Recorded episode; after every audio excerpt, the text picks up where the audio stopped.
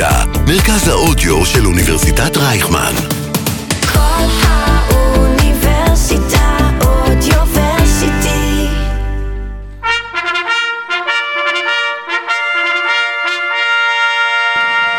איתמר בן גביר, מתחייב אני. אביגדור ליברמן, מתחייב אני.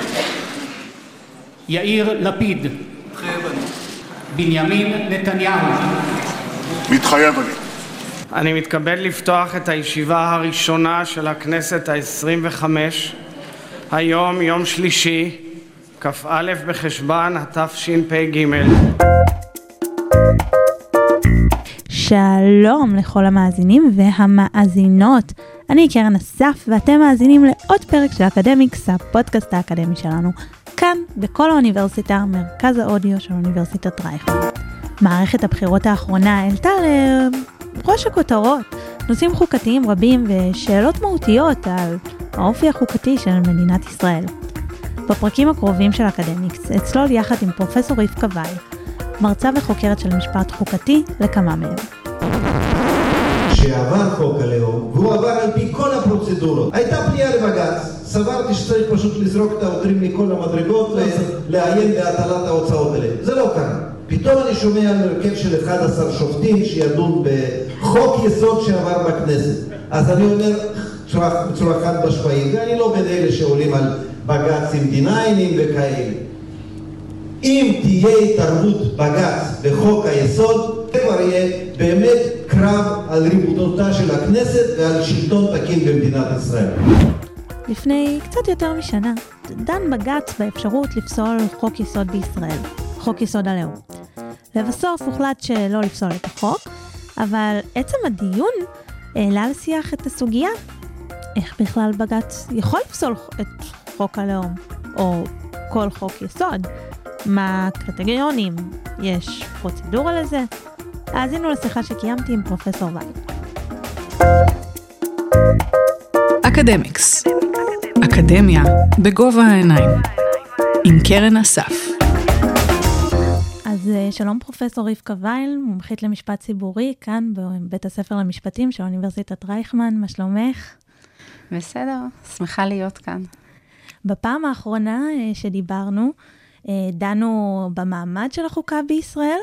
היום אנחנו הולכות לדבר קצת על סוגיית השפיטות שלה, אבל אולי דווקא כן נחזור אחורה. אם אנחנו לא יודעים מה המעמד של החוקה שלנו, איך אנחנו אפילו יכולים לדעת אם היא שפיטה? אני מודה לך על השאלה. אה, אני לא סבורה שאנחנו לא יודעים מה מעמד החוקה שלנו. אנחנו היום מתנהלים תחת ההנחה שחוקי היסוד הם החוקה הפורמלית של המדינה. בעקבות הפסיקה של בית המשפט העליון בפרשת בנק המזרחי, הכנסת משנה חוקי יסוד רק באמצעות חוקי יסוד אחרים, וזה סוג של נוקשות קלה שמבדילה את ההליך של חקיקת חוקי יסוד מהליך של חקיקת חוקים רגילים.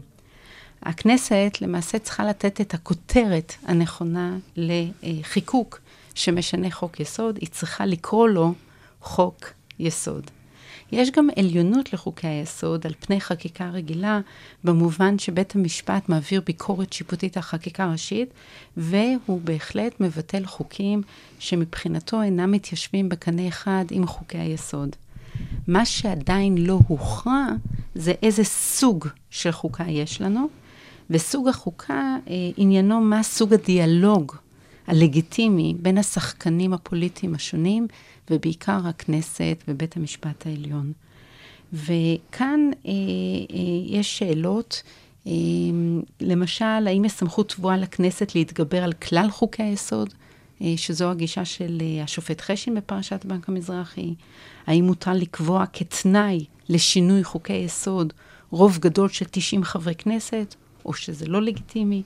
אה, וכיוצא באלה שאלות שבעצם מותנות בתפיסה העקרונית מה סוג החוקה שיש לנו. ואנחנו באמת דיברנו על זה הרבה בפודקאסט שלנו על חוקת הכלאיים של ישראל. וההכרעה הזו היא בעצם הכרעה שנשארה פתוחה והיא לא תלויה רק בפסיקה, היא תלויה גם בהתנהגות של השחקנים הפוליטיים האחרים. אה, את מעוררת כאן שאלה של שפיטות, כלומר, האם בית המשפט יכול וראוי שיעביר ביקורת שיפוטית על התוכן של החוקה הישראלית, על התוכן של חוקי היסוד. וברשימה שלי על נשק יום הדין, מסלולים לביטול חוק יסוד, יתרונות וחסרונות, שפרסמתי בבלוג של אייקונס, אני טוענת שהשאלה האם קיימת סמכות שיפוטית לבטל חוק יסוד, היא פחות מעניינת מכפי שניתן לחשוב. Uh, הנושא הזה uh, הגיע לטונים מאוד צרומים בפוליטיקה הישראלית, וזה נכון שיש שיטות משפט שמתייחסות לנושא כנושא לא שפיט. למשל, השיטה האמריקאית היא כזאת, שגם אם יתקפו את תוקפו של תיקון חוקתי של החוקה האמריקאית, בית המשפט לא ידון בנושא, הוא רואה את זה נושא שמסור לסמכות של הקונגרס האמריקאי. אבל לשיטתי, במצבי קיצון, ממש אבל במצבים mm-hmm. קיצוניים, ברור שראוי להכיר במגבלות על הכוח השלטוני, כולל על הסמכות לאמץ ולתקן חוקה. אני טוענת שהדיון הרב שהתקיים בנושא בשנים האחרונות אה, מלמד על הקצנה שחלה בחברה הישראלית מצד כלל השחקנים הפוליטיים. הכלים הקונבנציונליים שעומדים לרשות השחקנים בעצם מבחינתם אינם מספיקים. אה, והדיון עלה לטונים צורמים מאוד, ושיש לו מחירים כבדים אה, בהקשר של הפוליטיקה הישראלית. אה, אני רוצה בעצם להסביר למאזינים איפה צריך למקם בכלל את השאלה של ביקורת שיפוטית על חוקי יסוד. אנחנו צריכים להבין שהרבה מאוד פעמים אנחנו, הרשויות השלטוניות מקבלות החלטות שהן לא לפי הרוח שלנו, שהיינו רוצים בעצם שיקבלו החלטות אחרות. ואז אנחנו הרבה פעמים תוקפים את ההחלטות של הרשויות השלטוניות. וכאן יש אה, מדרג, אפשר לעשות אסקלציה, אפשר להחריף אה, בתקיפה של החלטות שלטוניות. בעצם כשיש לנו החלטת ממשלה או החלטה של רשות מינהלית, אנחנו הרבה פעמים תוקפים את ההחלטה הזאת אה, בבתי המשפט, אה, וההחלטות אה, של בתי המשפט בעצם, אה, כשהן מתערבות אה, אה, בהחלטות של הגופים המינהליים, הם בעצם משאירים פתח לכנסת אה, לבוא ולהתערב, לבוא ולהגביל את הסמכות של הרשות המינהלית, ואנחנו אה, מרגישים בנוח עם הביקורת השיפוטית על אה, רשויות המינהל, כי אנחנו באים ואומרים, יש עדיין סמכות לכנסת לעשות בעצם ככל העולה על רוחה. אחר, לאחר מכן אנחנו לפעמים תוקפים החלטות אה, של הכנסת, אנחנו תוקפים חוקים של הכנסת. אה, אנחנו מבקשים מבית המשפט להביא ביקורת שיפוטית על חקיקה ראשית בשם חוקי היסוד, וגם כאן אנחנו הרבה פעמים מסבירים לציבור, תראו, זה לא נורא. כי אם ההחלטות שבית המשפט לא נראות לכנסת, הכנסת יכולה לתקן חוקי יסוד. ואז עולה, עולה רמת התקיפה, ואנחנו מגיעים לאיפה שאת התחלת. אוקיי, אנחנו לא מוצאים מהתוכן של חוקי יסוד, מה עושים אז? וזה בעצם מביא אותנו למקום הקיצוני ביותר, למקום שבו אנחנו בעצם תוקפים את החקיקה שנמצאת במדרג הנורמטיבי העליון ביותר של שיטת המשפט.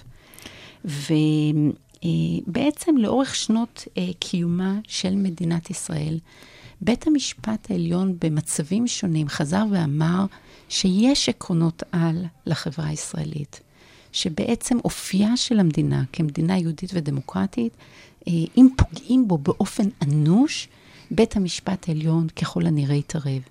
אבל בית המשפט, למרות שהוא העלה את האופציה הזאת בפסקי דין שונים, הוא בעצם הניח אותה כאקדח על השולחן שלא יורים בו. וכל זאת עד לאחרונה. אה, אז אה, אם העלית את הבלוג שלך על אה, מה המסלולים לביטול חוק יסוד, מה, מה המסלולים לביטול חוק יסוד במדינת ישראל? תראי, את שואלת בעצם את השאלה הנכונה, mm-hmm.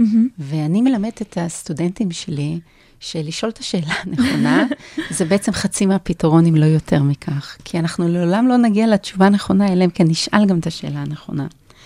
אה, ובאמת, אה, אה, אני כתבתי רבות על הנושא של ביקורת שיפוטית על חוקי יסוד. למעשה, בהקשר של החוקה הישראלית, התחלתי לכתוב על הנושא כבר ב-2007, במאמר הראשון שלי בעברית, הנשאל את פי העם, על הקשר בין הליכי אימוצה של חוקה לבין הליכי תיקונה. שפורסם במשפט וממשל, ולאורך השנים חזרתי ונדרשתי לסוגיה בהרבה מאוד מאמרים שלי. ואני לא אמצא כאן את כל המסלולים, אני אתרכז בכמה מסלולים בעצם לביטול חוקי יסוד או לתיקון של חוקי יסוד. והמסלול האחד זה בעצם אה, שבית המשפט יכול לפעול מכוח דוקטרינה של אה, חוקתיות נוסח המשפט המקובל, מה שאנחנו אה, קוראים לזה common law constitutionalism. הרעיון פה הוא שלבית המשפט יש סמכות צבועה לזהות עבור החברה את עקרונות העל שלה, והסמכות השיפוטית הזאת נובעת מהעובדה שאופי שיטת המשפט שלנו אה, היא בעצם אה, בעיקרה שיטה של common law. אה, וצריך להבין ש-common law זה בעצם הכוח של בית משפט ליצור משפט. זה לא רק לפרש משפט, זה ממש ליצור דין. עכשיו, המסלול הזה מאפשר בעצם להכיל מגבלות אה, לא רק על התיקונים של החוקה, אלא גם על יצירת החוקה מלכתחילה. אבל שימי לב שכשבית המשפט משתמש בסמכות הזאת, הוא בעצם חשוף מאוד mm-hmm. לביקורת פוליטית. כי בעצם, בית המשפט בעצם הוא זה שמזהה עבור החברה את הערכים הכי חשובים שלה. הוא כמובן לא עושה את זה בוואקום, הוא כמובן נסמך על ההיסטוריה של המדינה, הוא כמובן נסמך על, על פרשנות של אה, כל מארג החקיקתי והחוקתי הקיים, אבל הוא עדיין יוצר יש מאין, ואז הוא חשוף לביקורת. רק רגע, בית המשפט, אתה ממציא פה עקרונות על מי שמך, והסמכות הזאת היא מאוד בעייתית. אה, אבל היא קיימת במצבי קיצון. המסלול השני הוא בעצם אה, מסלול שאנחנו קוראים לו התיקון החוקתי שאינו חוקתי, או ה-unconstitutional constitutional amendment. המסלול הזה אה, הוא מסלול שלמעשה הוא מצמצם קצת את החיכוך בין בית המשפט לרשויות הנבחרות, במובן שלכאורה, בעולם האידיאלי, החוקה עצמה, היא זו שמזהה מהם עקרונות העל שלה. היא זו שבאה ואומרת, יש לי עקרונות מסוימים שהם כל כך חשובים, הם כל כך יסודיים, שבעצם אי אפשר לגעת בהם, הם נצחיים. והחוקה בעצם אומרת מפורשות, העקרונות, הזכויות אדם האלה, הם בעצם לא ניתנים לשינוי. ואז אם הרשויות הפוליטיות בכל זאת מנסות לשנות את החוקה, בניגוד לפסקת הנצחיות, בית המשפט העליון בהרבה מאוד מקומות בעולם, או בית משפט החוקתי, בא ומצהיר, רק רגע, התיקון הזה הוא לא חוקתי, הוא בניגוד לפסקת הנצחיות של החוקה. עכשיו, הרעיון הזה, שהוא בעצם מתחיל בפסקאות מפורשות של נצחיות, אה, בעצם מתגלגל בעולם גם לפסקאות אה, משתמעות. בעצם בתי המשפט במקומות שונים באו ואמרו, רק רגע, גם אם החוקה לא מזהה עבורנו מפורשות שיש ערכים מסוימים שהם נצחיים, אנחנו, על סמך קריאת החוקה בכללותה, אנחנו מזהים שיש מבנה בסיסי, עקרונות יסודיים שלא ניתנים לשינוי. הדוגמה הקלאסית היא למשל אה, הודו. עכשיו, הדוקטרינה הזאת בעצם היא לכאורה היא, היא מבוססת על הטקסט החוקתי, או על פרשנות משתמעת לטקסט החוקתי, ואז היא בעצם, כמו ששמה מעיד עליה, היא בעצם עוסקת בעיקר בתקיפה של תיקונים חוקתיים, mm-hmm. ולא בתקיפה של יצירת החוקה מלכתחילה. אבל גם היא מעוררת בעיות קשות, כי היא בעצם מניחה שהסמכות לתקן את החוקה היא סמכות נחותה, מוגבלת, מכוח החוקה עצמה. אה, ואנחנו אה, באופן כללי לא נוטים לחשוב שסמכות לתקן חוק היא סמכות נחותה מהסמכות אה, ליצור את החוק מלכתחילה. אז למה שנחשוב שהסמכות לתקן חוקה היא סמכות נחותה מהסמכות ליצור את החוקה מלכתחילה? הרי אם אנחנו סבורים שזה לא באותו מדרג סמכויות, אז זה בעצם יוצר קשיים שלכאורה תיקונים חוקתיים בכלל, הם לכאורה בדרגה נמוכה יותר mm-hmm. מהחוקה המקורית, ואנחנו mm-hmm. לא חושבים כך. אז יש כאן גם כן אה, שאלות לא פשוטות. אה, המסלול השלישי, האפשרי לביטול חוקי יסוד או תיקונים לחוקי יסוד, זו הדוקטרינה של שימוש לרעה בסמכות מכוננת. אמ, היא דוקטרינה שבית המשפט העליון הישראלי רואה אותה כפחות קיצונית, כי לכאורה mm-hmm. מבחינתו היא לא מתערבת בתוכן של חוקי יסוד, כמו הדוקטרינה של התיקון החוקתי שאינו חוקתי, אלא זו דוקטרינה שמתערבת בהליך אימוץ חוקי יסוד או בהליך תיקון חוקי יסוד. אה, רק שגם הדוקטרינה הזאת היא לא פשוטה בכלל, אה, כי אה, ספק רב אם באמת ההבחנה הזאת בין הליך לבין תוכן היא הבחנה יציבה, ואנחנו בטח נדבר על זה בהמשך הדברים.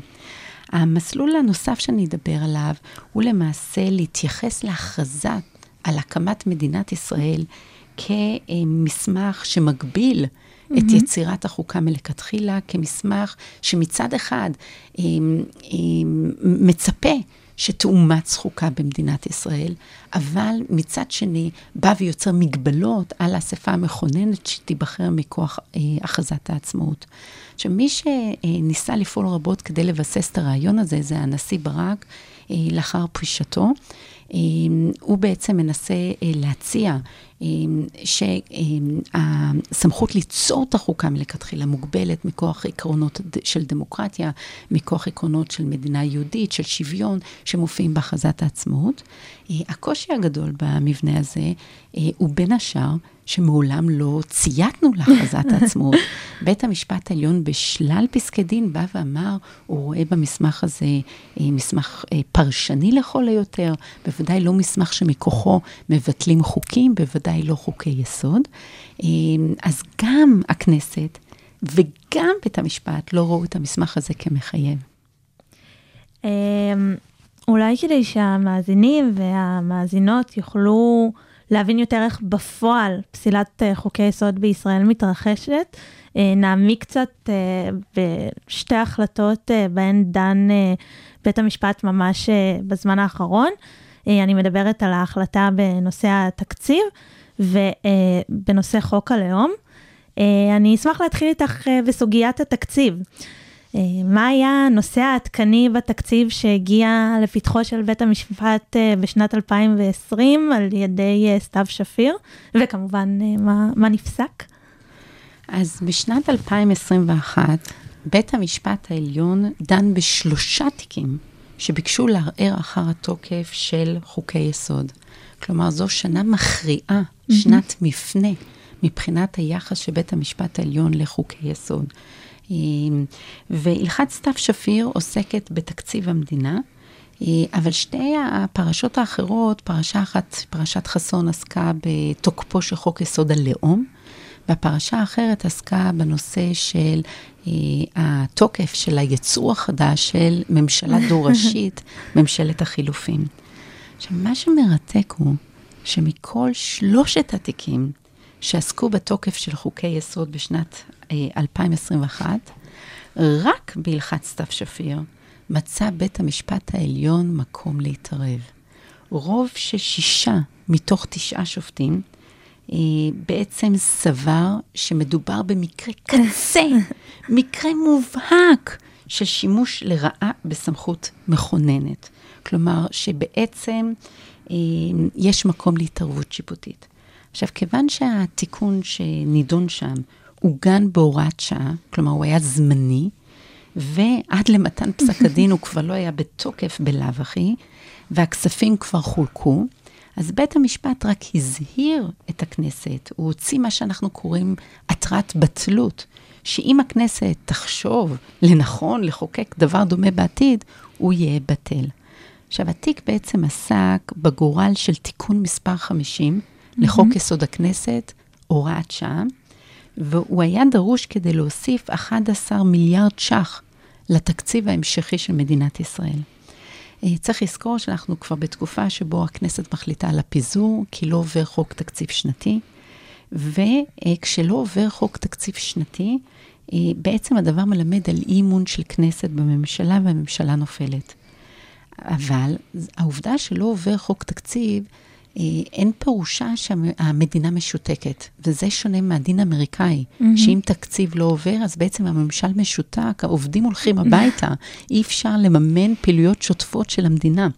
בארץ, חוק יסוד משק המדינה קובע תקציב המשכי אוטומטי למימון התחייבויות המדינה, והתקציב ההמשכי הזה, פירושו שבעצם אה, הממשלה נהנית ממימון של 1 חלקי 12 מהתקציב של שנה קודמת. בכל חודש. כן. כשהרעיון הוא בעצם שהמדינה לא יכולה לחמוק מההתחייבויות החוזיות שלה, או מההתחייבויות הבינלאומיות, על ידי זה שהיא לא מעבירה תקציב. אז לכאורה, למה פסלו השופטים את התיקון אה, לחוק אה, יסוד הכנסת אה, ב-2021 בהלכת סתיו שפיר? הם התמקדו בעצם בתוספת של 11 מיליארד ש"ח לתקציב המדינה ההמשכי. והתוספת הזו הייתה לשנה אחת, לאותה שנה. ומצאו טעם לפגם בכך שהתוספת הזו בעצם היא בבחינת הוראת שעה זמנית, זה לא תיקון קבוע, וזה דבר שלא ראוי בחוקה. חוקה מאופיינת בהוראות של קבע, לא בהוראות זמניות.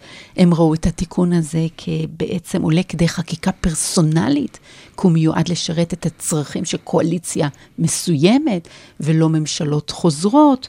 אה, ולכן בית המשפט בעצם בא ואמר, תראו, אתם רוצים תוספת, צריך להעביר את זה בחוק תקציב, דבר שכמובן לא היה רלוונטי, כי הממשלה נפלה, אי אפשר להעביר תקציב בכנסת. אבל צריך להבין באופן כללי שמדובר היה בתוספת תקציבית של 11 מיליארד ש"ח לתקציב המדינה ההמשכי, ומבחינת בית המשפט זה נעשה בהליך לא ראוי.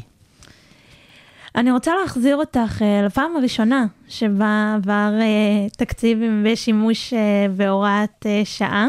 אה, בשנת 2009 עובר אה, תקציב דו-שנתי בפעם הראשונה. 2009, למי שלא זוכר, העולם נמצא במשבר כלכלי שלא היה כמוהו עשרות שנים. אה, והכנסת טוענת שתקציב דו-שנתי הוא חשוב לצורך יציבות. וחוק יסודות התקציב, כמו שאמרת, מחייב שכל שנה יעבור תקציב, אז משתמשים בהוראת שעה בחוק יסוד. באותה תקופה, את היית הראשונה שהבינה את גודל המאורע הזה ואת, וביקרת בחריפות רבה את המהלך, אני מצטטת. Uh, כתבת ששימוש בהוראת שעה בחוק יסוד נוגד את כל מהותה של החוקה כמסמך על, ושהעברת חוק יסוד זמני הופך את החוקה הישראלית לקריקטורה ושם ללעג את המאפיין המרכזי של שיטתנו הפרלמנטרית.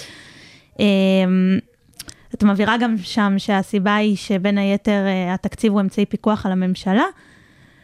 מה גרם לך בהקשר של סתיו שפיר, אחרי הביקורת המאוד חריפה על המהלך הזה, להגיד, דווקא עכשיו צריך לעזוב את התקציב בשקט? טוב, תודה על השאלה. היא מלמדת על המורכבות של המציאות הפוליטית והחוקתית הישראלית. אז זה נכון שמשנת 2009 אנחנו נתקלים אה, ביצור חדש, חוק יסוד, שבעצם מאשר לכנסת להעביר תקציב דו-שנתי. כלומר, במקום פעם בשנה, אה, שהממשלה תידרש להעביר את התקציב בכנסת, וזו אה, הזדמנות לכנסת לא להעביר תקציב, ואז להביע אי אמון בממשלה. כשהמיוחד במהלך תקציבי זה שהממשלה היא זו שצריכה להביא 61 חברי כנסת כדי להעביר תקציב, אם לא בעצם יש אי אמון. לעומת זאת, במצבים אחרים של אי אמון, הכנסת היא זו שצריכה להביא 61 חברי כנסת כדי להפיל ממשלה. אז זה, אה, אה, אה, הנושא של העברת תקציב, זה נושא דרמטי בשיטה פרלמנטרית. עכשיו, ב-2009 באמת, הרקע המשבר התקציבי והמשבר הכלכלי בעולם, הכנסת מגיעה עם היצור הזה של תקציב דו-שנתי. עכשיו, צריך להבין שחוק היסוד הוא לא העברת התקציב השנתי בפועל. חוק mm-hmm. היסוד רק מסמיך את, המד... את הממשלה להעביר אה, תקציב דו-שנתי במקום חד-שנתי. כמובן שחוקי התקציב עברו לאחר מכן לחוד. אה, ולא בחקיקת יסוד. נכון. עכשיו, דבר נוסף, זה פשוט חוק היסוד הסמיך את הממשלה לעשות את זה פעם בשנתיים. עכשיו, דבר נוסף שצריך להבין, שהחובה להעביר חוק תקציב שנתי, מקורה לא בחוק יסודות התקציב, אלא בחוק יסוד הכנסת. ואני דווקא מאוד מודה לך על ה, אה, אה, הניסיון להתעלות בחוק יסודות התקציב. כי הרבה מאוד אנשים סבורים שחוק יסודות אה, אה, התקציב זה חוק יסוד. Mm-hmm. זה לא, זה חוק רגיל, והוא חלק מהחוקה, אה, חלק מחקיקה רגילה בישראל, לא חלק מהחוקה. ויש אפילו פסקי דין שמתבלבלים בין, אה, במעמד, לגבי מעמדו של חוק יסודות התקציב. אנחנו לא נרחיב על זה עכשיו, אני כן כותבת על זה בספרות. אה, בכל מקרה, אני בעצם ב-2009, אם את זוכרת את השיחה הקודמת שלנו, עסוקה בלכתוב את חוקת הכלאיים הישראלית, ואני כותבת את זה באנגלית בפעם הראשונה, שם את זה גם על SSRN, אז אני עוסקת הרבה בכל הנושא של איך הומצאה החוקה הישראלית ומה קורה. ו, ובינתיים אני יושבת במשרד שלי פה באוניברסיטת רייכמן, ואני נתקלת בחוק יסוד חדש שלא ידעתי על קיומו, חוק יסוד תקציב דו-שנתי, ו, ואז אני לומדת את ההיסטוריה שלו, ואני רואה שממש בסמיכות לחג הפסח, כשכל העולם בכלל לא עסוק במה שקורה בכנסת, כשיש רק ממשלה נכנסת, אין עדיין ועדות קבועות, מעבירים את זה במחטף. ואז אני באמת יוצאת עם מאמר דעה בארץ, חוק יסוד כמחטף חוקתי, ואני באה בתלונה בעצם על כל היצור הזה, למה עושים תקציב דו-שנתי, זה בניגוד לשיטה פרלמנטרית שצריך תקציב פעם בשנה, אה, כדי לבדוק האם הכנסת מאמינה בממשלה כן או לא, אה, וגם על ההליך שזה נעשה כהוראת שעה, על כל זה, בעצם כל הסיבות שבגללן בסופו של דבר בית המשפט העליון מתערב mm-hmm. בתקציב הדו-שנתי ב-2017, בהלכת המרכז האקדמי, אני מונה את כל הסיבות במאמר הדעה הזה בארץ ב-2009. ולמעשה, העובדה שדעתי אינה נוחה אה, מהתקציב הדו-שנתי, עדיין אין פירושה שחשבתי שבית המשפט העליון צריך להתערב אה, ולבטל אה, חוק יסוד על דרך הוראת שעה. אה, לא חלמתי שהביקורת שלי בסופו של דבר תתגלגל, בלי לייחס אותה לי, דרך אגב. אני לא מוזכרת בפסק הדין המרכז האקדמי, אני לא מוזכרת בפסק הדין רוני ברון שעסק בנושא, אבל הביקורת שלי בעצם מניחה את התשתית להתערבות אה, בחוק יסוד תקציב דו-שנתי, ולביסוס דוקטרינה של שימוש לרעה בסמכות מכוננת. עכשיו, הסיבה שלדעתי אה, אה, זה מאוד בעייתי, אה, להתערב אה, אה, בתקציב, היא בעצם שמה שמפריע לבית המשפט זה שאנחנו מצמצמים את יכולת הפיקוח של כנסת על ממשלה. אנחנו מצמצמים לכאורה את האופציות להביע אי אמון. אבל דווקא בגלל שמדובר בנושא תקציבי, גם בית המשפט צריך להזהיר את עצמו מלהתערב ביחסים עם הרשויות הנבחרות, דווקא בגלל שהתקציב הוא הדרך לממשלה לתרגם את המנדט שלה לשפת ביצוע, אמ, אז התערבות של גוף שאיננו נבחר, התערבות של בית משפט, היא בעייתית ביותר כשאנחנו מנסים להתערב בתקציב שהוא התרגום של המנדט של הממשלה לשפת ביצוע.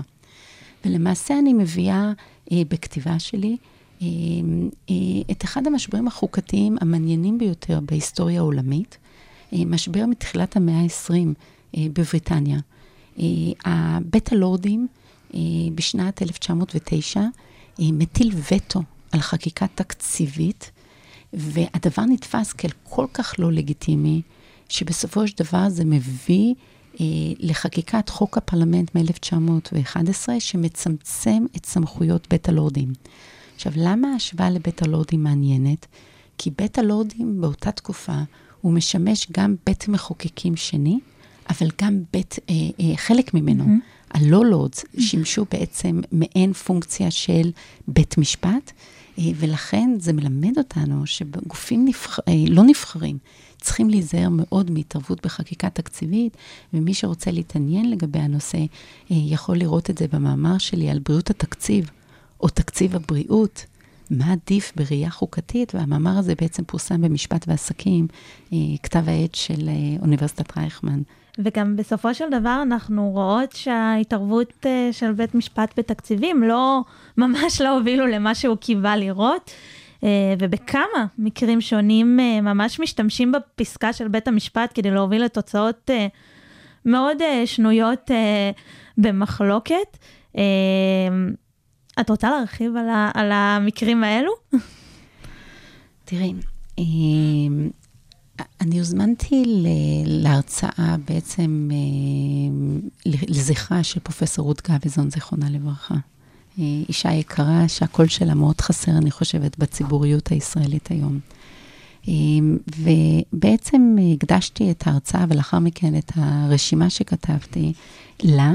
וברשימה הזאת שכותרתה ביקורת שיפוטית על חוקי יסוד, על המורשת של חיות ונתניהו, שהיא כותרת פרובוקטיבית ולא בכדי, אני בעצם טוענת שהפורמליזם השיפוטי של בית המשפט העליון בהקשר של דוקטרינת השימוש לרעה בסמכות מכוננת, בעצם נענה בפורמליזם חקיקתי. אה, בית המשפט העליון למעשה אסר על תקציב דו-שנתי בטענה שלא ראוי שייעשה בדרך של חקיקת חוק יסוד זמני, הוראת שעה פעם בשנתיים. היה גם ברור שבית המשפט בעצם לא אוהב את התוכן של תקציב דו-שנתי, נכון? הוא לא אהב את הרעיון שאנחנו מצמצמים את יכולת הפיקוח של כנסת על ממשלה. האירוניה היא שנתניהו בשנת 2020 ביקש להעביר תקציב חד-שנתי, חד-שנתי ולא דו-שנתי, תוך הפרת ההסכם הקואליציוני עם בני גנץ. לעומתו, בני גנץ דרש תקציב דו-שנתי, כי הוא חשש שלא יקוים הסכם הרוטציה עמו. מעניין מאיפה הוא קיבל את הרעיון הזה. עכשיו, כיוון שנתניהו הבין שהדרך היחידה בעצם אה, להפר את ההסכם הקואליציוני זה דרך אי-העברת חוק תקציב, ועדיין להישאר ראש ממשלה, אפילו אם הוא יהיה ראש ממשלת מעבר, אבל הוא יהיה ראש ממשלה, אז הוא בעצם אה, לוחץ על תקציב חד-שנתי והממשלה נופלת. כלומר, זו אירוניה גדולה, שדווקא בגלל שלא עובר תקציב דו-שנתי, ממשלה נופלת, ואז בעצם אנחנו מתגלגלים להלכת סתיו שפיר. כי בעצם תקציב שנתי לא עובר, ואנחנו צריכים תוספת תקציבית אה, לתקציב ההמשכי. ואז בית המשפט, בהלכת סתיו שפיר, הוא מגנה את התופעה שאנחנו רואים פתאום אה, ריבוי של תיקוני חוקי יסוד על דרך הוראת שעה מאז הכנסת השמונה עשרה. בית המשפט העליון חלילה לא מזכיר את השם של נתניהו, אבל זה ברור למי שבודק מה קרה בכנסת השמונה עשרה. אז זו הכנסת שנתניהו עולה לשלטון בפעם השנייה, נולד התקציב הדו-שנתי ורבו הוראות שעה בחוקי יסוד. אז אה, הביקורת הזאת אה, אה, בעצם מלמדת שאנחנו, הדוקטרינה של שימוש לרעה בסמכות מכוננת נול, נולדת על רקע תקציב דו-שנתי, אבל בסופו של דבר היא מיושמת בשנת 2021 כי לא עובר תקציב דו-שנתי. עכשיו, השופטים בעצם רוצים לתת אופי פורמליסטי לדוקטרינה של שימוש לרעה בסמכות מכוננת. הם מתעכבים על כך שמדובר בהתערבות בפרוצדורה, בהליך לימוץ חוקי יסוד, ולא בתוכן חוקי יסוד. ובעצם הכנסת עונה מיד לפורמליזם של בית המשפט בפורמליזם אה, חקיקתי. אז בשנת 2017 בית המשפט העליון פוסל תקציב דו-שנתי על דרך חקיקת יסוד, חוק יסוד בהוראת שעה. ב-2018 הממשלה כבר מעבירה תקציב חד-שנתי שנה מראש. נכון? זה חלילה לא תקציב דו-שנתי, זה פשוט תקציב חד-שנתי שנה מראש. עכשיו, הממשלה הדו-ראשית של בנט ולפיד, גם היא מתקנת את חוק יסוד הכנסת בנושא תקציב, והיועצים המשפטיים פשוט לומדים היטב את הלכת סתיו שפיר ויודעים איפה לא ליפול. אז הם עושים תיקון קבע, לא הוראת שעה, הם מאריכים את המועד להעברת uh, תקציב שנתי uh, מ-45 יום, פלוס שבתות וחגים, ל-120 יום. uh, הם חלילה לא מעבירים תקציב דו-שנתי, הם פשוט מעבירים שני תקציבים חד-שנתיים ביום אחד. האחד לשנת 2021, והאחד לשנת 2022, מה שנקרא אחד לשנה הזאת, ואחד לשנה הבאה, כמיטב המסורת היהודית. אז כל עוד משתמשים בטכניקה הנכונה, אין מדובר חלילה בשימוש לרע בסמכות מכוננת. אבל זה יכול להישמע כאילו בסך הכל כל אחד, כל צד עושה את העבודה שלו. בית המשפט בישראל לא בוחר באיזה נושאים הוא דן, וכשהגיע אליו נושא החוקה הישראלית, הוא הגן עליה ועל אופייה כמסמך על. מהצד השני, יש לנו את הכנסת או את הממשלה, תלוי אה, איך מסתכלים על זה, זה שהם לומדים את, אה, את הפסקי דין של בית המשפט ומשתמשים בכלים שיש להם. בכל מקרה, את טוענת שהמהלך הזה של התערבות, ההתערבות בתקציב ממש יצר נזק שעולה על התועלת של uh, הוצאת חוקי יסוד כהוראת שעה מהנוף הישראלי.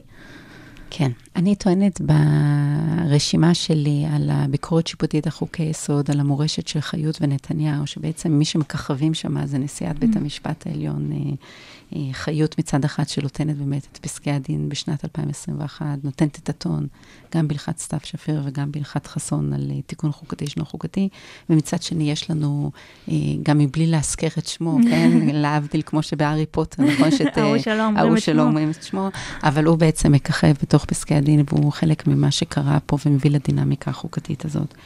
עכשיו, בעצם מה שקורה כתוצאה מהפסיקה של בית המשפט העליון, זה חוקי יסוד שהינם על דרך הוראת שעה, כנראה ייעלמו מהנוף הישראלי. כי למה לכנסת לקחת סיכון שחוקי היסוד יבוטלו, אם היא פשוט יכולה לאמץ אותם כתיקוני קבע? וכאן הנזק עלול לעלות על התועלת. כי אם הכנסת סבורה שבעצם ההסדר שהיא מאמצת הוא בעייתי, והיה עדיף שהוא יהיה הוראת שעה. כי הוראת שעה המשמעות היא שאנחנו נידרש לנושא מחדש. זה חקיקה זמנית, יפוג תוקפה, ואם אנחנו נרצה את ההסדר הזה שוב, אנחנו נצטרך לחוקק אותו מחדש. עכשיו, לעומת זאת, אם אנחנו מאמצים כהסדר קבע, הסדר לא רצוי, אז ברירת המחדל הוא, אה, ברירת המחדל היא שהוא יישאר איתנו, הוא לא יבוטל. וככה אה, אנחנו צפויים לראות הסדרים לא רצויים כהסדרי קבע במקום כהסדרים זמניים, וזה לא חשש ארטילאי. ממשלות נתניהו בעצם חטאו אה, אה, בחוקי יסוד על דרך הוראת שעה בשלושה נושאים עיקריים. תקציב דו-שנתי, הסרת מכסת מקסימום של 19 שר, אה, שרים בממשלה, והחוק הנורבגי שאפשר לשרים שהתפטרו מהכנסת לחזור ולכהן בה גם בהיעדר בחירות. עכשיו, כל ההסדרים האלה, למי שבקיא בפוליטיקה הישראלית ובמשפט הישראלי, כל ההסדרים האלה עדיין בשימוש בממשלה הנוכחית, וחלק מהם אפילו במתכונת שאני קוראת לזה מתכונת על סטרואידים. אז ההישגים של דוקטרינת השימוש לרעה בסמכות מכוננת הם לא הישגים של ממש. מצד שני, הנזקים של הדוקטרינה הם גדולים מאוד. כי בעצם, למה השופטים החליטו להתערב בשם שימוש לרעה בסמכות מכוננת? הם בעצם רצו לתבוע את העלבון של החוקה הישראלית. הם בגישה פטרונית, סוג של פט, אה, פטרנליזם כזה. הם ביקשו למנוע מהרשות המכוננת, מהכנסת, בכובע שלה כרשות מכוננת, אה, אה, לסחוק את המעמד של חוקי יסוד. שהכנסת בעצם תתייחס לחוקי יסוד יותר בכבוד, השופטים חוזרים על זה הרבה בפסק הדין, שלא יזלזלו בחוקי היסוד. עכשיו, בשם ההגנה על מעמד החוקה, בעצם יצרו השופטים כאוס במערכת המשפט הישראלית. כי עד להלכת סתיו שפיר, היה אפשר לזהות בקלות מה התוכן של החוקה הישראלית. אנחנו בעצם השתמשנו במבחן צורני. היה לי מספיק לבוא לכיתה ולומר לסטודנטים, אם אתם רואים כותרת חוק יסוד, זה חלק מהחוקה הישראלית.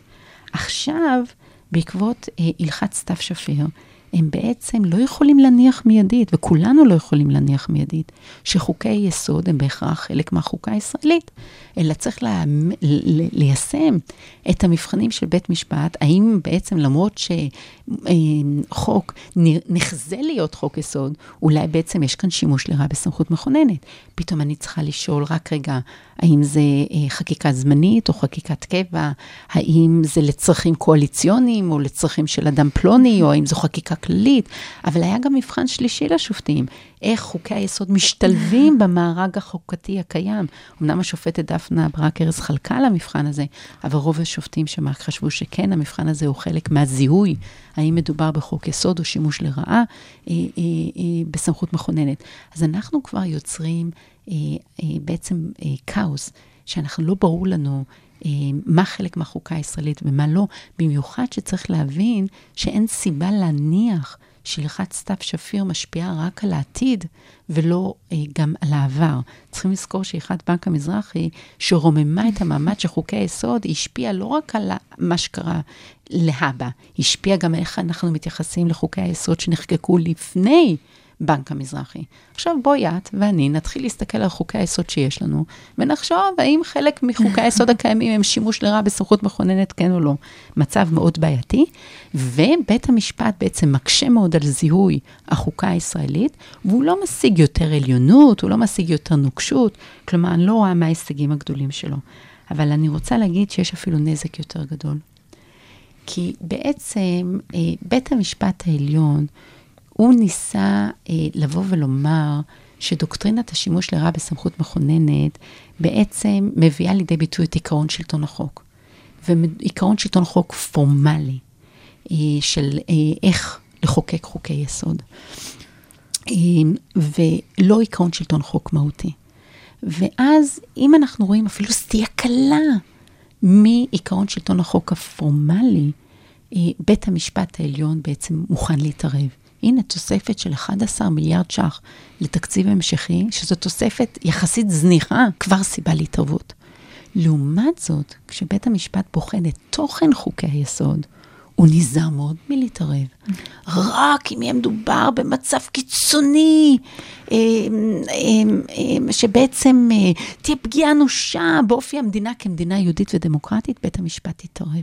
בשם התיקון החוקתי שאינו חוקתי. יוצרים פה בעצם סולם ערכי חדש למדינת ישראל.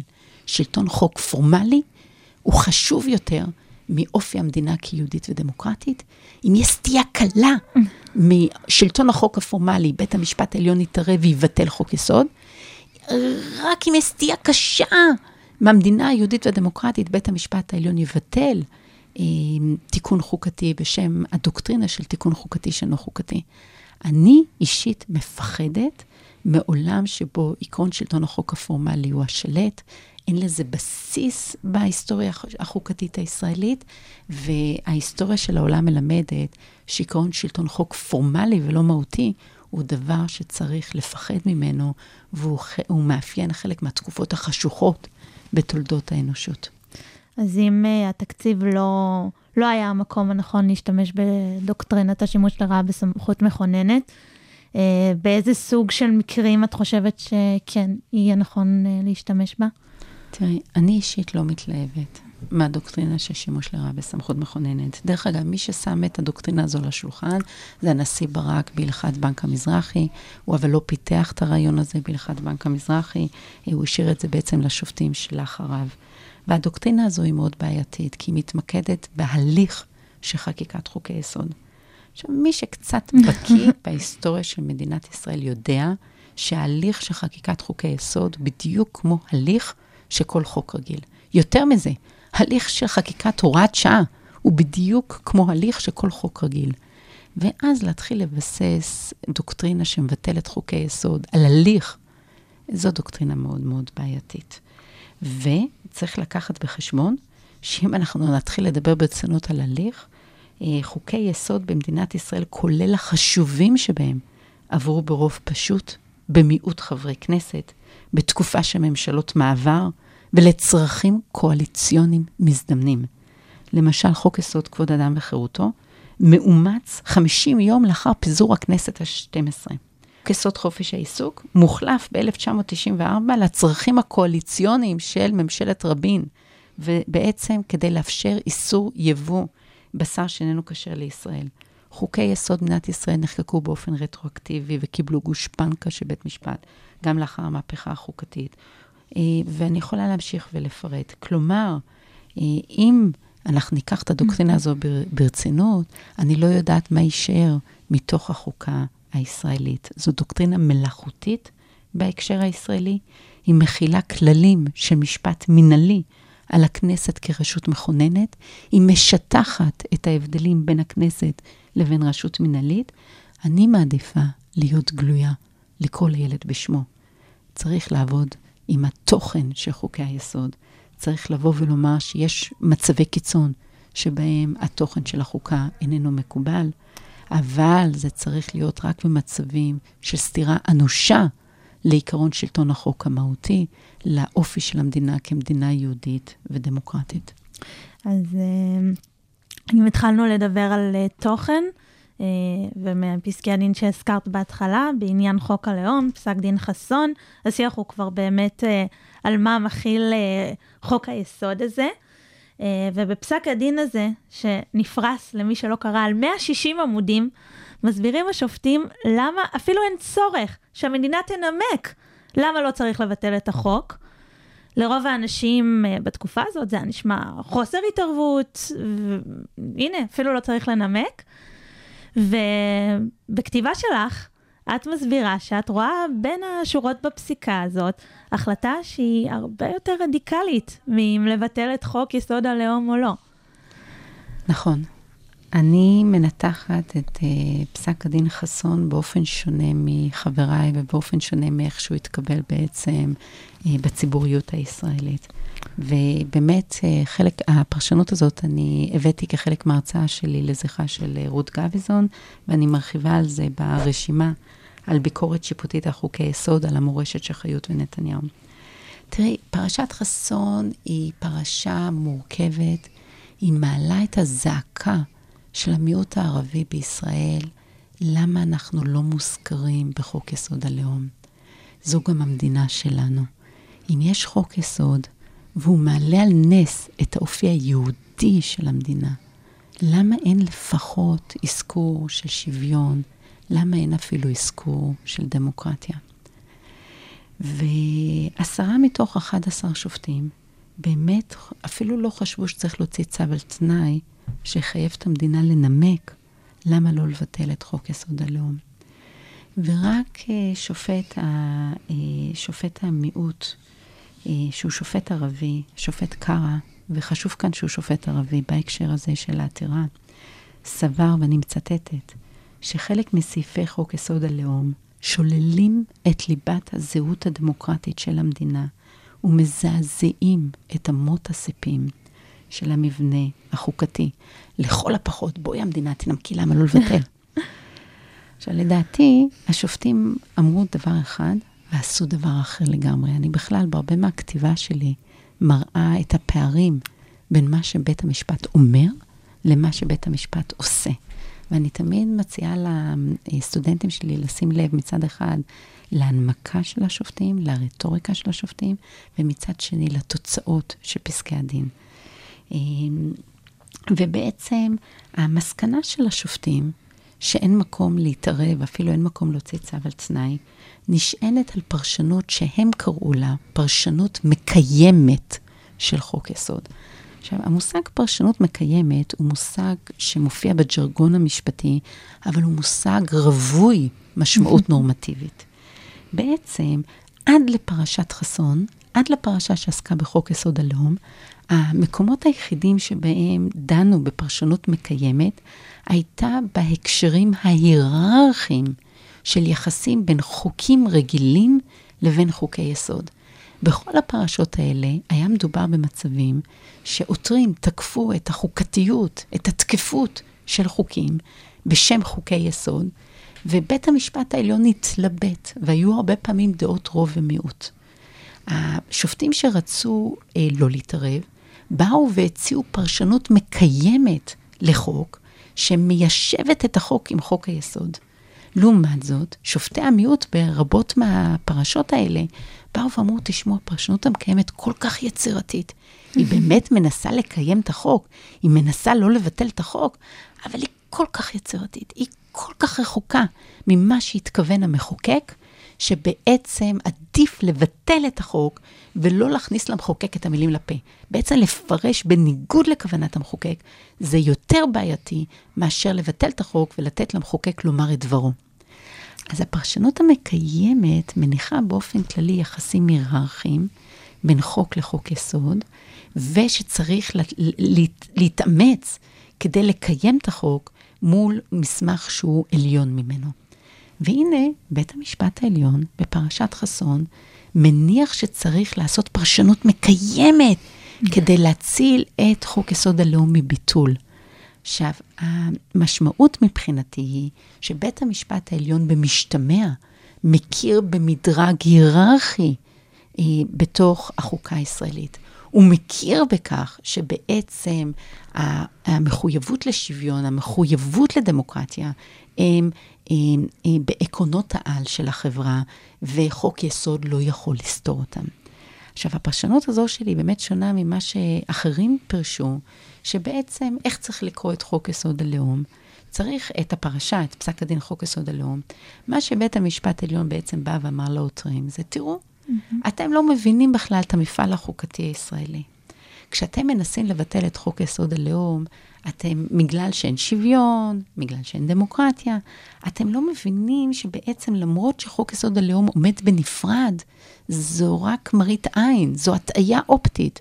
בעצם החוקה הישראלית בנויה פרקים-פרקים, יש חוקי יסוד שונים, וצריך לקרוא אותם ביחד, כמסמך אחד. ואז זה נכון שאין שוויון ודמוקרטיה בחוק יסוד הלאום, אבל יש שוויון ויש דמוקרטיה בחוק יסוד כבוד אדם וחירותו, ואם קוראים אותם ביחד, אז אין בעיה, ולא צריך לבטל את חוק יסוד הלאום, אה, פשוט צריך לקרוא את הכל כמסמך אחד. אני אומרת משהו הרבה יותר רדיקלי, שכשבית המשפט העליון השתמש בפרשנות מקיימת, הוא בעצם בא ואמר שחוק יסוד הלאום, כי אי אפשר בעצם שחוק יסוד הלאום יהיה תקף, אלא אם כן נקרא לתוכו שוויון ודמוקרטיה. במילים אחרות, אם אנשים עותרים לבית המשפט בשם, דוק, בשם כל מיני בקשות שסותרות את השוויון והדמוקרטיה, אבל מבחינת העותרים מתיישבות עם חוק יסוד הלאום, עותרים כאלה מסכנים את עצם קיומו של חוק יסוד הלאום. אז יש כאן דרמה ענקית, מבלי שבית המשפט מודה בכך, בגלל שהוא משתמש בפרשנות מקיימת, הוא בעצם מבחינתי בפעם הראשונה בתולדות מדינת ישראל עושה שימוש בדוקטרינה של תיקון חוקתי שאינו חוקתי, מכיר בכך שיש עקרונות על, ובעצם מאלץ את המדינה לקרוא שוויון ודמוקרטיה לתוך חוק יסוד הלאום. והדבר המדהים הוא שאפילו שופטי, השופטים השמרנים של בית המשפט העליון חתומים על פסק דין של פרשנות מקיימת, ויותר מזה, בעצם המדינה, כשהיא מגינה על חוק יסוד הלאום בפני בית המשפט, היא בעצמה טוענת, תעשו פרשנות מקיימת, אל תבטלו את חוק היסוד. כלומר, יש פה קונצנזוס. שבעצם יש עקרונות על החברה הישראלית, ואנחנו לא מוכנים לוותר על שוויון ודמוקרטיה. אה, עניין הפרשנות הוא, הוא לא ייחודי לחוק הלאום. בעצם כל חוק שמגיע לבית המשפט עובר פרשנות ברוח חוקי היסוד, כמו שאמרת, וכמו שאמרת אה, לפני כן, אה, אנחנו רואים שהכנסת לא נותנת את החשיבות שבית המשפט נותן לחקיקת היסוד, חוק יסוד עובד, עובר פה כמו שעובר חוק רגיל והוראת שעה. אז אולי גם באמת צריך לעגן את היכולת של בית המשפט לפסול חוקי יסוד בעת, בעת הצורך, כמו שפוסלים חוקים אחרים. תראי, את למעשה מציעה שייקבע בחוק יסוד שלבית המשפט יש סמכות לקיים ביקורת שיפוטית על חוקי יסוד מפורשות. עכשיו, אין לכך רצון פוליטי בישראל, אלא ההפך. חלק מאלה שמבקשים לקדם את הצעת חוק יסוד החקיקה בישראל, רוצים לעשות זאת בין השאר כדי לקבוע מפורשות שאין לבית המשפט סמכות ביקורת שיפוטית על חוקי יסוד. מה שאני כותבת על כך, בכתיבה שלי על חוק יסוד החקיקה, זה שספק רב אם ניתן להשיג את התוצאה הזו. יש תקדימים מהמשפט המשווה, שבמסגרתם בתי המשפט פסלו ניסיונות לשלול מבתי המשפט מפורשות כוח ביקורת שיפוטית על חוקי יסוד. אני אישית גם סבורה שלא צריך לעגן מפורשות את סמכות ביקורת השיפוטית על חוקי יסוד. יש לי חשש שאם היא תעוגן מפורשות, יעשה בה שימוש מעבר לנדרש על ידי בתי המשפט. טוב שהסמכות הזאת תהיה שרויה בערפל, טוב שהיא תישק כשסמכות רדומה, והלוואי ולא ירבו המקרים שבית המשפט העליון יצטרך להשתמש בדוקטרינה של התערבות בחוקי יסוד. ולא משנה כרגע איך הוא יקרא לדוקטרינה הזו.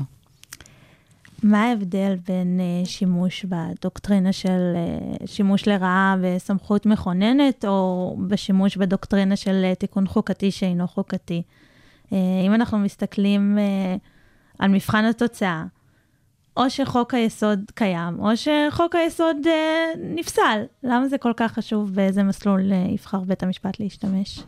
תראי, האסטרטגיה השיפוטית של בית המשפט העליון בשנת 2021 הייתה כפולה. מצד אחד, הוא רצה לבוא ולומר, אנחנו לא מתערבים בתוכן של חוקי יסוד. אנחנו רואים בזה סמכות קיצונית, למצבי קיצון, לא ברור לנו שזה נכון להתערב משיקולים של הפרדת רשויות. אה, טרם הושלם המהלך החוקתי, אנחנו לא יודעים אולי לזהות מהם עקרונות העל של החוקה, אנחנו משאירים את זה בצריך עיון.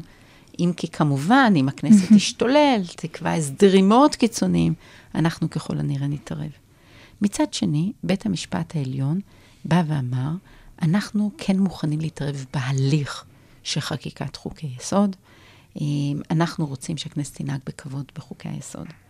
עכשיו, בית המשפט בעצם מניח כאן שקל יותר להתערב בהליך של חוקה מאשר בתוכן של חוקה. כי, למה? כי המסר שבית המשפט העליון מעביר לכנסת זה כביכול, הליך אפשר לתקן. נקטת בהליך לא נכון, תנקטי בהליך הנכון ותקבי את ההסדר שרצוי לך. לעומת זאת, אם בית המשפט העליון מתערב בתוכן חוקי היסוד, אז אי אפשר לתקן, יש דברים שאי אפשר לעשות. עכשיו, מה שאני טוענת, זה שהאסטרטגיה השיפוטית הזאת בעצם נכשלה בהשגת המבוקש. מצד אחד, בית המשפט העליון כן התערב בתוכן של חוקי היסוד, זו הפרשנות שלי, פרשת חסון, שבעצם למרות שבית משפט אומר שהוא לא משתמש בדוקטרינת התיקון החוקתי שאינו חוקתי, הוא כן משתמש, כי הוא מיישם פרשנות מקיימת לחוקי יסוד.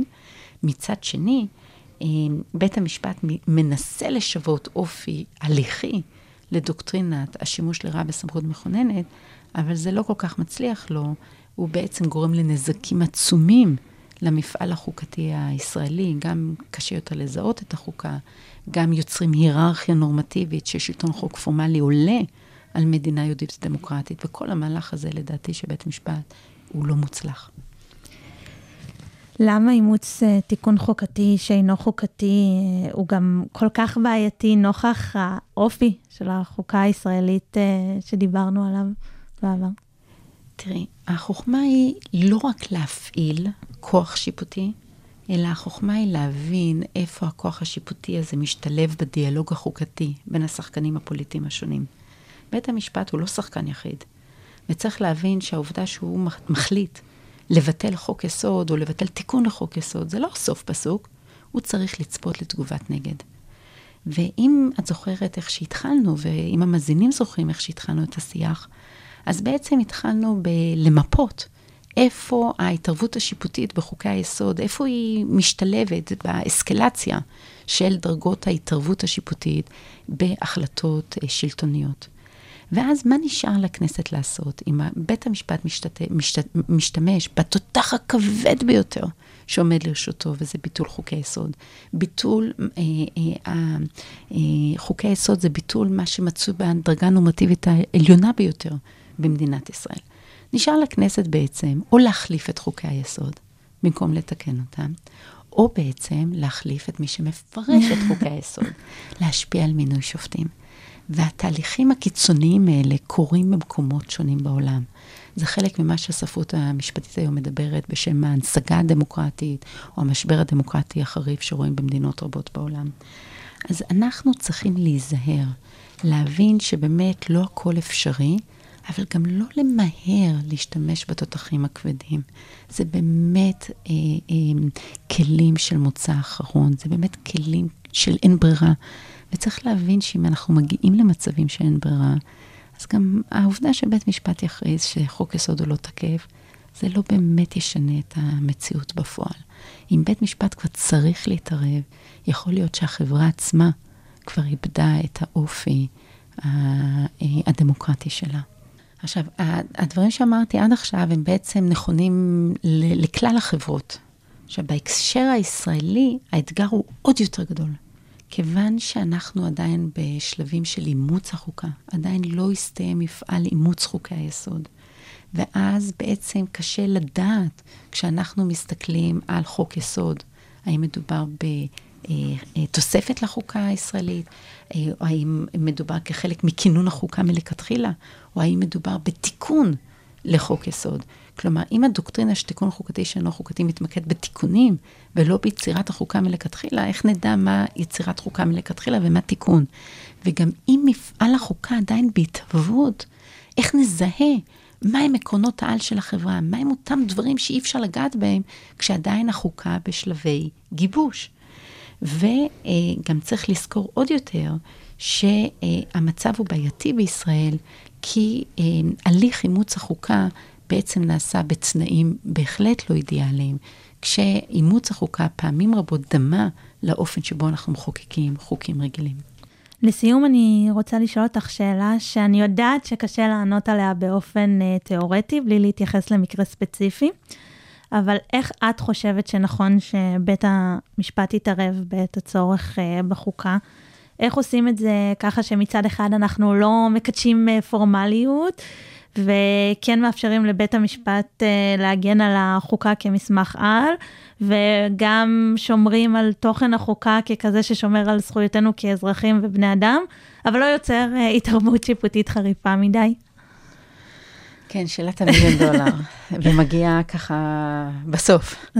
ודאי. תראי, לא חסרות uh, קונסטרוקציות משפטיות, בעצם מבנים משפטיים, שמכוחם בעצם אפשר לבטל חוק יסוד או תיקון לחוק יסוד. והשאלה החשובה היא בעצם uh, לא רק לחשוב על מה המסלול לבטל חוק יסוד, אלא האם באמת הגענו למקרה הקיצוני שכלו כל הקיצין וצריך להתערב בתוכנה של חוקה. אבל את שואלת אותי על תיאוריה, ובמאמרים רבים לאורך השנים, אני פיתחתי בעצם את הטענה שצריך לראות בדוקטרינה של התיקון החוקתי שאינו חוקתי כדוקטרינת ראי ודוקטרינה נגזרת מהסמכות לפסול מפלגות. אני מראה אה, במאמרים רבים שלי, כולל חוקת הכליים של מדינת ישראל, אבל גם אה, עיון מחודש אה, בתפיסת הדמוקרטיה המתגוננת של ישראל, ועוד מאמרים רבים אחרים, שבעצם שני המכשירים, פסילת מפלגות מצד אחד, ותיקון חוקתי שאינו חוקתי, הם נשענים על אותה היסטוריה, אותה תיאוריה, ומדובר למעשה באותה מתודה. היסטורית, שני המכשירים רווחים בעולם אחרי מלחמת העולם השנייה, וכתגובה בעצם לנאציזם, כתגובה לפשיזם. מבחינה אה, תיאורטית, למרות שאנחנו רגילים לחשוב על דמוקרטיה מתגוננת, או דמוקרטיה לוחמת, כתיאוריה שקשורה רק לפסילת מפלגות. בעצם התיקון החוקתי שאינו חוקתי הוא אותו רעיון שדמוקרטיה לא צריכה לאבד את עצמה לדעת כדי להגן על הערכים הכי בסיסיים שלה. עכשיו, מבחינה מתודית, בעצם כאן אני מקבלת את ההתקפה הגדולה ביותר. רבים באים ואומרים לי, איך את יכולה לראות בפסילת מפלגות רעיון של תיקון חוקתי שאינו חוקתי? הרי אפשר לתקן, במקשר של ישראל, סעיף 7א לחוק יסוד הכנסת מאפשר פסילת מפלגות, ואפשר לתקן אותו, הוא לא משוריין. אז איך אפשר לחשוב שהוא מבטא רעיון של תיקון חוקתי שאינו חוקתי? והתשובה שלי היא שכשאנחנו מנתחים את זה לעומק, פסילת מפלגות זה מנגנון שהוא הרבה יותר מבטא נצחיות מכל אה, סעיף שיאמר לנו מפורשות שאי אפשר לתקן חלקים בחוקה. כי הרי איך בדרך כלל מתקנים חוקות? כמעט בכל חוקות העולם צריך שילוב של הפרלמנט, של הכנסת, אה, ומצד שני של הציבור. אז אם, את, אם מפלגה בכלל לא יכולה להיכנס לבית הנבחרים, mm-hmm. היא ממילא לא תוכל להניע הליך של תיקון חוקתי. כלומר, פסילת מפלגות זה רעיון של נצחיות הרבה יותר מכל אה, לשון של נצחיות בחוקה. ולמעשה, אה, אני רואה בשני המנגנונים האלה מנגנונים שפשוט פועלים בזמן אחר של הגנה על הסטטוס קוו החוקתי. הפסילת מפלגות היא המגן הקדמי של ערכי העל של החברה. היא בעצם אה, נועדה להיות המסננת הראשונית, למנוע מאנשים שמאיימים על עקרונות העל מלהיכנס לבית הנבחרים. אבל אם החלטנו לא להחמיר, החלטנו להקל, ולאפשר גם למפלגות קיצוניות להיכנס לבית הנבחרים, נשאר לנו התיקון החוקתי שאינו חוקתי, מגן האחורי של עקרונות העל של החברה, כדי לפסול תיקונים חוקתיים של אותם גורמים רדיקליים. אז מדובר פה בפסילת מפלגות כמגן קדמי של ערכי העל של החברה, ובתיקון חוקתי שאינו חוקתי כמגן אחורי של ערכי העל של החברה. עכשיו, תראי את היופי של התייחסות לפסילת מפלגות כעיגון לביקורת שיפוטית על חוקי יסוד. במקום שבית המשפט ימציא בשבילנו, יזהה בשבילנו מהם עקרונות העל של החברה, הכנסת עושה זאת, הרשות המכוננת עושה זאת. היא מזהה איזה ערכים ראויים להגנה, זה מופיע בפסילת מפלגות. עכשיו, זה לא ביג די שבעצם בית המשפט העליון, מבלי להבין, הוא תמיד בא ואמר, מהם עקרונות העל של החברה, המדינה היהודית והדמוקרטית? איזה ערכים מוגנים בפסילת מפלגות? איזה ערכים מוגנים בסעיף 7א לחוק יסוד הכנסת? מדינה יהודית ודמוקרטית. ולמעשה, מה שיפה, שבאמת בפסיקה משנת 2021, אה, בית המשפט העליון לראשונה מוכן אה, לשקול את הרעיון לעגן את התיקון החוקתי שאינו חוקתי בפסילת מפלגות, ולמעשה בפרשת חסון, גם הנשיאה חיות וגם השופטת דפנה ברק ארז מסתמכות על הכתיבה שלי, במיוחד על המאמר חוקת כלאיים, כדי להשאיר בצריך עיון, אבל כן להעלות את הרעיון שאולי יש לנו טקסט חוקתי לתיקון חוקתי שאינו חוקתי, והטקסט הזה הוא פסילת מפלגות. שאנחנו יודעים שכשאנחנו משתמשים בפסילת מפלגות, אה, כשאנחנו משתמשים בכלל בדמוקרטיה מתגוננת, אה, זה, אלה לא רק מכשירים שמעצימים סמכות, אלה מכשירים שגם מגבילים סמכות. כי אנחנו, כשאנחנו משתמשים בכלים האלה, אנחנו מודים שאנחנו על הגבול של להיות לא דמוקרטיים. ולכן צריך להשאיר את זה ככלים של מוצא אחרון, אלה כלים של נשק יום הדין, פשוטו כמשמעו. פרופסור וייל, תודה רבה לך. תודה גם לך.